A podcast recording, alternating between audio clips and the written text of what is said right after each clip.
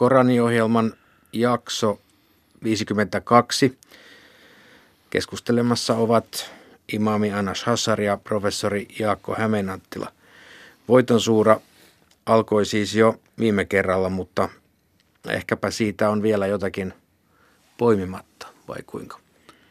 No siellä ainakin sellainen, mihin mä haluaisin kiinnittää huomiota, on se, se että se on ainoa suura, jossa tuossa jakeessa 24 esiintyy Mekan nimi. Eli Mekan, tai siis se, se Koranissa esiintyy toinenkin paikanimi, nyt tämän Bakka suuressa kolme, ja aika usein on katsottu, että Bakka on joko osa Mekasta tai että se on Mekkasanan sanan variantti, mutta jos katsotaan ihan tarkasti, niin Mekka ei esiinny muuta kuin tässä ainoassa kohdassa. Ja vastaavasti Kaaba, Kaaban temppeli esiintyy, esiintyy tällä erisnimellään, se esiintyy vain kahdessa jakeessa, jotka ovat vielä kaiken lisäksi ja vierekkäisesti oikeastaan vain yhdessä ainoassa kohdassa.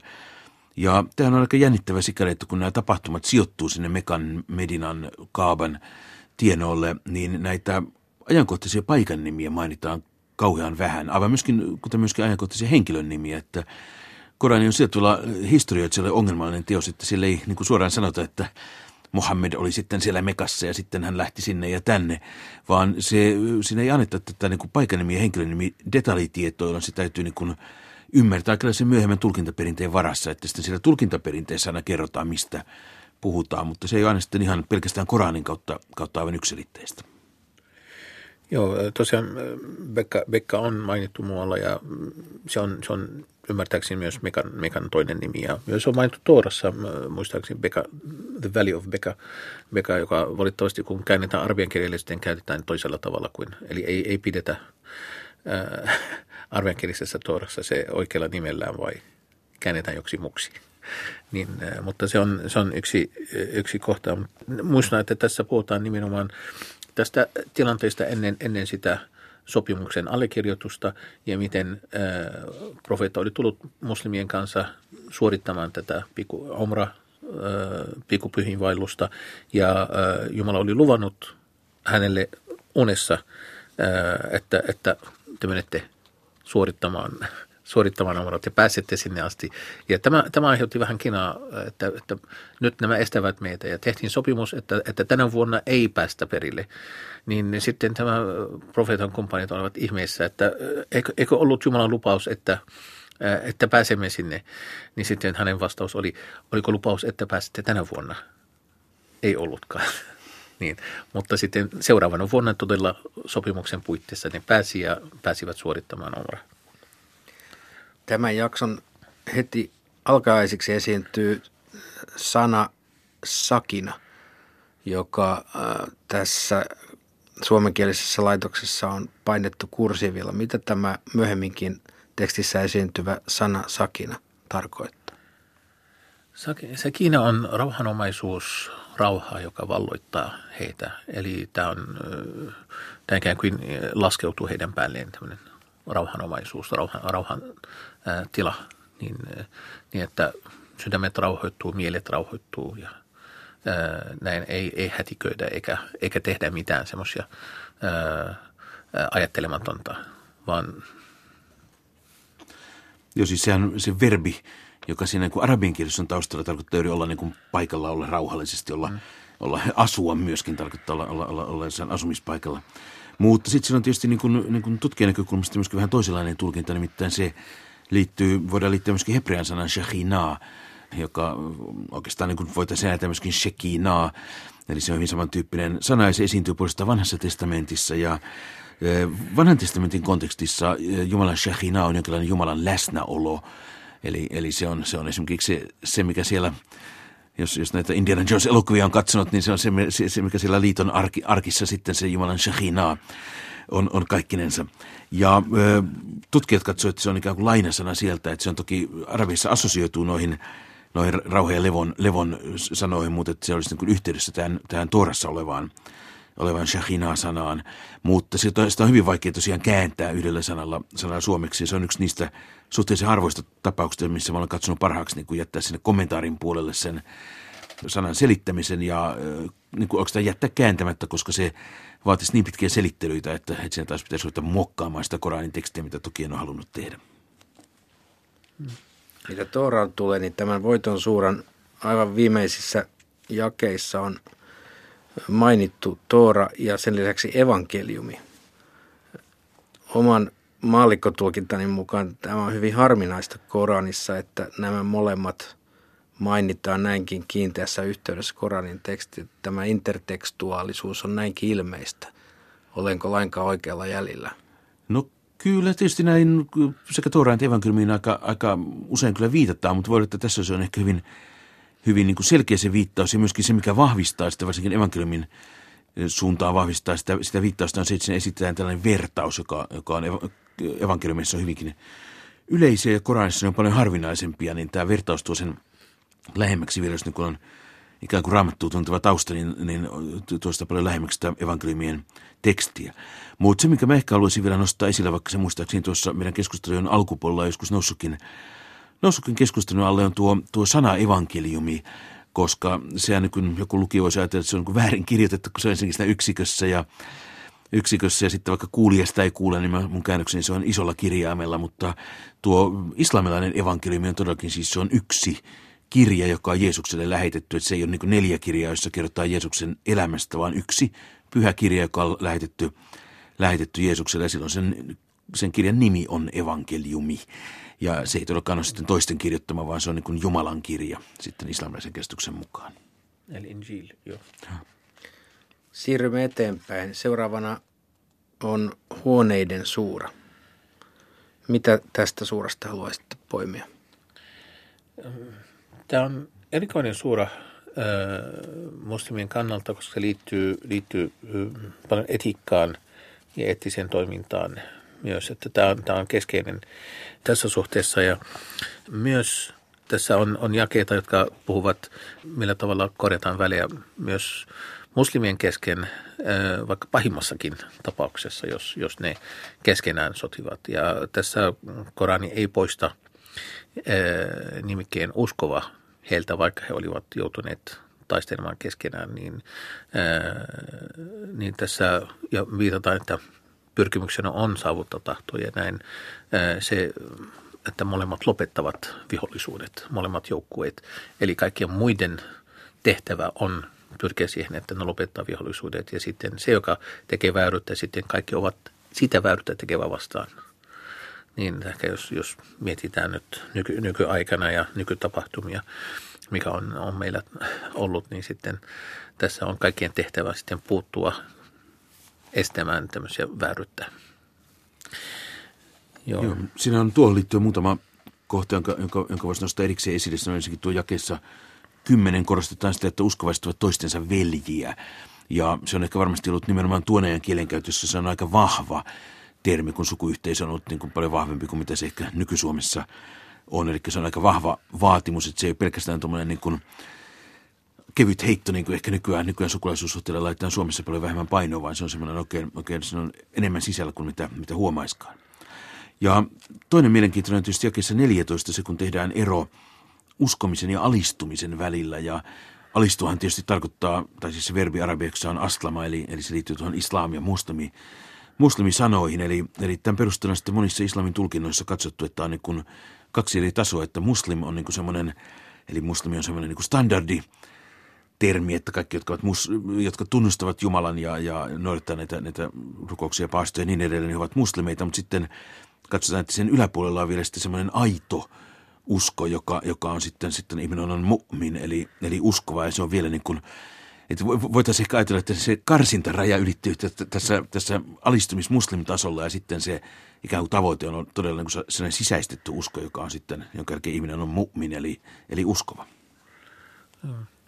Tässä on paljon muita eettisiä sääntöjä, kuten että ei tarvitse, ei saa luulla toisen sano, sanoneen jotain, tehneen jotain pahalla tavalla, ei pidä salakuunnella tai, tai katsoa, että mikä, mikä toinen on tehnyt ja sellaista. Niin tämä ei ole meidän tehtävä niin tässä elämässä, ei, niin ei pidä tehdä pilkkaa toisista.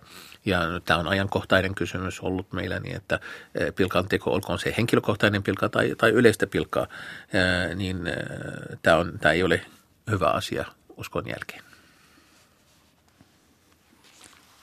Sitten jos siirrytään siihen, siihen seuraavaan suuraan, niin tietysti kannattaa sitä suuren nimestä jo todeta, että kun se helposti, helposti sen Ja niin kuin mäkin, mäkin ehkä, ehkä, ehkä niin kuin suosittelen lukemaan kuun suurena, niin toki on hyvä muistaa, että se kuu on siinä arabian konsonantti kaaf, joka meillä transiteroidaan kuukirjaimella, eli se on oikeastaan kuukirjaimen suura, eikä, eikä sunkaan kuu taivaankappaleen suura. Niin siinä on hyvin semmoinen kuuluisa ja usein siterattu säit tuolla tuo jää 16, jossa korostetaan sitä, että me, eli tavallaan Jumala on, on lähempänä ihmistä kuin hänen, hänen kaulasuonensa, eli katsotaan, että siis Jumala on niin lähellä ihmistä, Jumala tietää kaikki, mitä ihmistä tapahtuu, Jumala on aina myöskin tietyllä tavalla läsnä. Eli toisaalta islamin jumalakuvahan on äärimmäisen transcendentti, että ihminen ei koskaan voi koskettaa Jumalaa tai nähdä Jumalaa tai kuulla suoraan Jumalan ääntä, mutta saman aikaan Jumala paradoksaalisesti on sitten niin lähellä ihmistä, että se on aina siinä sekä tarvittaessa siinä, että myöskin sitten ikään kuin, ikään kuin, niin kuin tietoinen siitä, mitä ihminen tekee. Tähän on todellakin kirja, kirjallisuudessa niin kerta toisen jälkeen viitattu tähän nimenomaiseen jakeeseen. Ja tässä on myös tuomiopäivän kuvauksia, miten, miten jokainen ihminen, jokainen henki, eli tarkoittaa ihminen sekä sielu että, että ruumis, niin tulee mukanaan todistaja ja viejä. Eli enkeli, joka, joka vie sinne tuomion kohdalle ja sitten todistaja mukanaan, joka on se kirja. Ja sitten tästä yritysten helvettikuvauksesta on vielä sellainen aika poikkeuksellinen ja, ja vahva kielikuva, kun siinä helvetti on personifioitu, että siinä kysytään helvetiltä, että mahtuuko lisää vielä, että joko, joko olet täynnä ja, ja, ja helvetti on päivästä sitä meitä, että lisää, lisää vain. Ja sitä ei varmasti ole tarkoitettu niinkään kirjaimellisesti ajateltavaksi, vaan juuri sillä tavalla, että se osoittaa sen, sen että, että, että niin kuin, tai siis se konkretisoi sen helvetin uhan niille, jotka tekevät syntejä. Että se sieltä ei pidä laskea, että on aikaisemmissa sukupolvissa niin monta synnintekijää, että eiköhän se helvetti. Kaikki paikat on täynnä, että nyt voi ruveta huolettomasti tekemään syntiä. Perimä, perimä tiedossa on, että, että sekä paratissa että tulissa on riittävä tila kaikille, koko, koko ihmiskunnalle ja kaikille rangaistaville, tai koko ihmiskunnalle kaikille myös palkitta, palkitseville. Ja sen takia, kun, kun puhutaan, uskovat sitten paratisissa kiittävät – että olemme saaneet maan perinnöksi, niin, niin perivät niitä, jotka, jo, joilta joutuivat tuleen. Niin, mutta meillä, heillä olisi ollut tilaa sielläkin. Ja tämä sama, samakin tulessa. Niin. Sitten, Anteeksi. Niin, jos vielä mennään sitten siihen tämän, tämän jakson viimeiseen suuraan, eli siihen pölyä nostattavien suuraan, niin siinä ruvetaan tulemaan näihin, näihin monia loppupään suuria aloittaviin vannomis- formuloihin kautta sen ja sen. Ja ne on aika semmoisia, ne on hyvin vaikeita tulkittavia, vaikeita ymmärrettäviä, vaikeasti käännettäviä. Niistä käännöksistä ei oikein voi päätellä sitä osaamatta alkutekstiä, että mitkä kaikki tulkinnat ovat mahdollisia.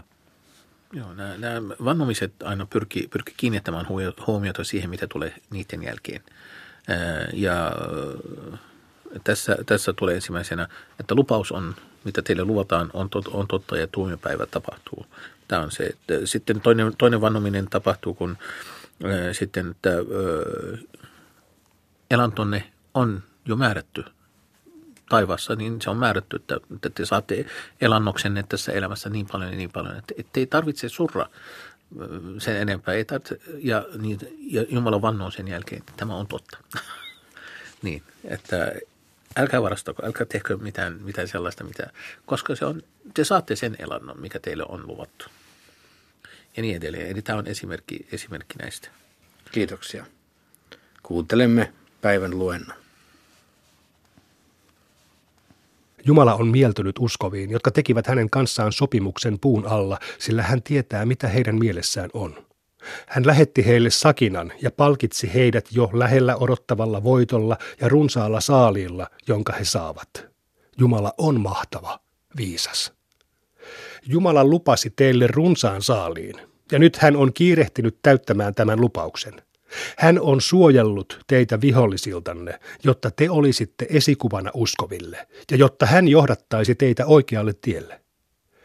Sen toisenkin, johon te ette pystyneet, Jumala pitää vallassaan, sillä hän on kaikkivaltias. Jos uskottomat olisivat ryhtyneet kanssanne taisteluun, he olisivat kääntyneet pakoon eivätkä olisi enää löytäneet suojelijaa tai auttajaa. Tämä on ollut Jumalan tapa jo aiemminkin, eikä Jumalan tapaa voi muuttaa. Hän on se, joka suojeli teitä toisiltanne Mekan laaksossa sen jälkeen, kun oli päästänyt teidät voitolle vihollisistanne. Jumala näkee, mitä te teette. Vihollisenne ovat niitä, jotka eivät usko, vaan estävät teitä pääsemästä suojeltuun temppeliin ja estävät matkaan lähetettyjä uhrieläimiä pääsemästä teuraspaikalleen. Ellei olisi ollut pelkoa siitä, että te olisitte surmanneet uskovia miehiä ja naisia, joita te ette tunne, ja joiden surmaamisesta olisi aiheutunut teille synti teidän sitä tietämättännekin, olisi käynyt toisin. Näin kävi, jotta Jumala veisi armoonsa, kenet tahtoo. Jos uskottomat olisivat olleet erillään, olisimme antaneet heille tuskallisen rangaistuksen. Uskottomat asettivat sydämeensä raivon, pakanuuden ajan raivon.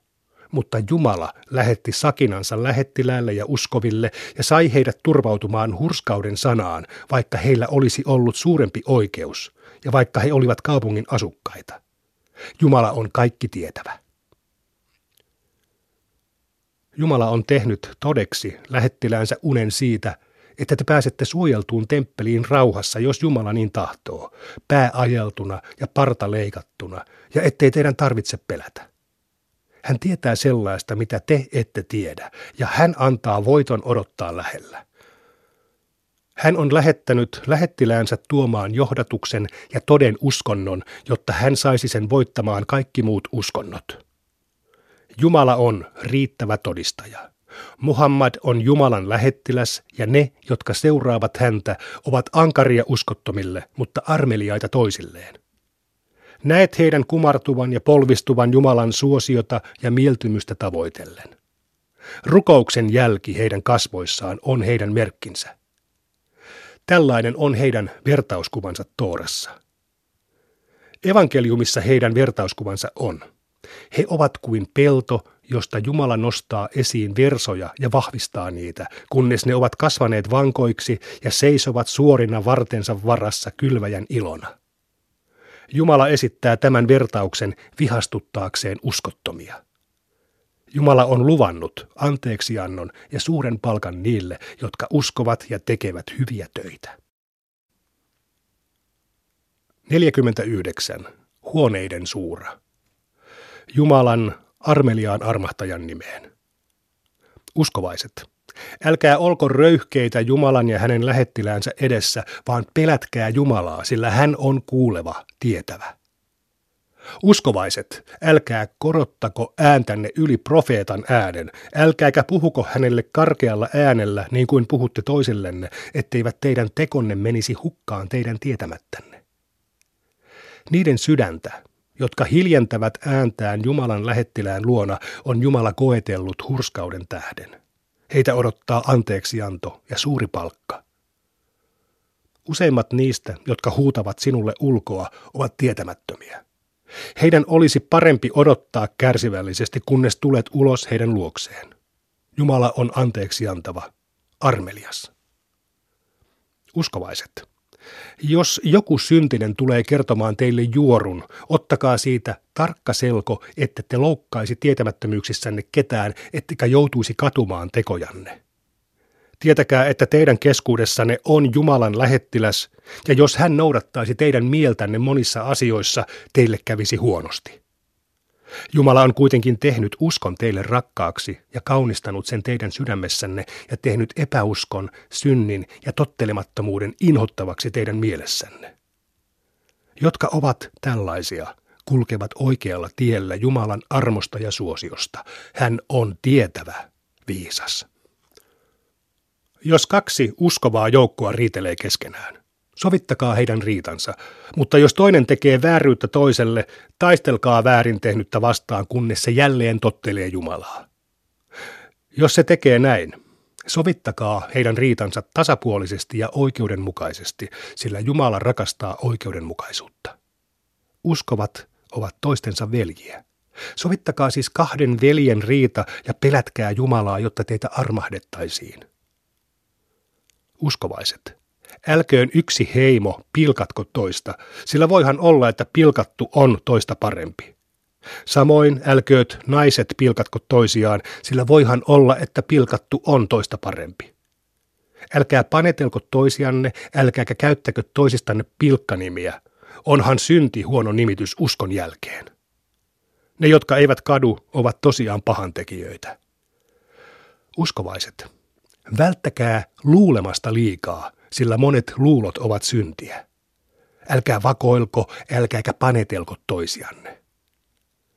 Haluaisiko joku teistä syödä kuolleen veljensä lihaa? Sitähän te vasta inhoaisittekin. Pelätkää siis Jumalaa, hän on laupias, armelias. Ihmiset, me olemme luoneet teidät mieheksi ja naiseksi ja tehneet teistä kansoja ja heimoja, jotta te tuntisitte kuuluvanne yhteen. Jumalan luona jalosukuisin teistä on se, joka on hurskain. Jumala on tietävä, tunteva. Beduiinit sanovat uskovansa. Sano, ette te vielä usko. Sanokaa sen sijaan, me alistumme. Usko ei vielä ole tunkeutunut sydämeenne. Jos tottelette Jumalaa ja hänen lähettilästään, hän ei anna teidän tekojenne jäädä palkkiotta. Jumala on anteeksi antava, armelias. Uskovia ovat ne, jotka uskovat Jumalaan ja hänen lähettilääseensä, eivätkä epäile, vaan kamppailivat omaisuudellaan ja hengellään Jumalan tiellä. He ovat vilpittömiä. Sano, tekö kerrotte Jumalalle uskostanne, vaikka hän tietää kaiken, mitä on taivaassa ja maassa. Jumala on kaikki tietävä. He katsovat tekevänsä sinulle palveluksen alistuessaan. Sano, älkää kuvitelko tekevänne minulle palvelusta alistuessanne. Jumala tekee teille palveluksen johdattaessaan teidät uskoon, jos tosiaan olette vilpittömiä. Jumala tietää taivaan ja maan salaisuudet ja näkee, mitä te teette. 50. Kuun suura. Jumalan armeliaan armahtajan nimeen. Kuu. Kautta jalon. Ihmiset ihmettelevät sitä, että heille on tullut varoittaja heidän omasta joukostaan ja uskottomat sanovat, tämäpä ihmeellistä. Herätettäisiinkö meidät henkiin, kun olemme kuolleet ja muuttuneet maaksi? Se vasta olisi kaukaa palaamista. Kyllä me tiedämme, mitä maa heistä nielee, ja tarkoin varjeltu kirja on meidän luonamme. He kielsivät totuuden, kun se oli tullut heille, ja ovat nyt hämmentyneitä. Eivätkö he ole katsoneet taivasta yllään ja nähneet, kuinka olemme rakentaneet ja koristaneet sen, eikä siinä ole säröjä? Maan me olemme levittäneet ja panneet siihen vuoria ja kasvattaneet siihen erilaisia ihania kasveja todisteeksi ja varoitukseksi kaikille katuvaisille palvelijoille. Me olemme lähettäneet taivaasta siunatun sateen ja kasvattaneet sen voimalla puutarhoja, viljasatoja ja korkeita palmoja taateli kimppuineen ruuaksi ihmisille. Me olemme virvoittaneet sateen avulla Martaan maan, samoin te nousette haudoistanne.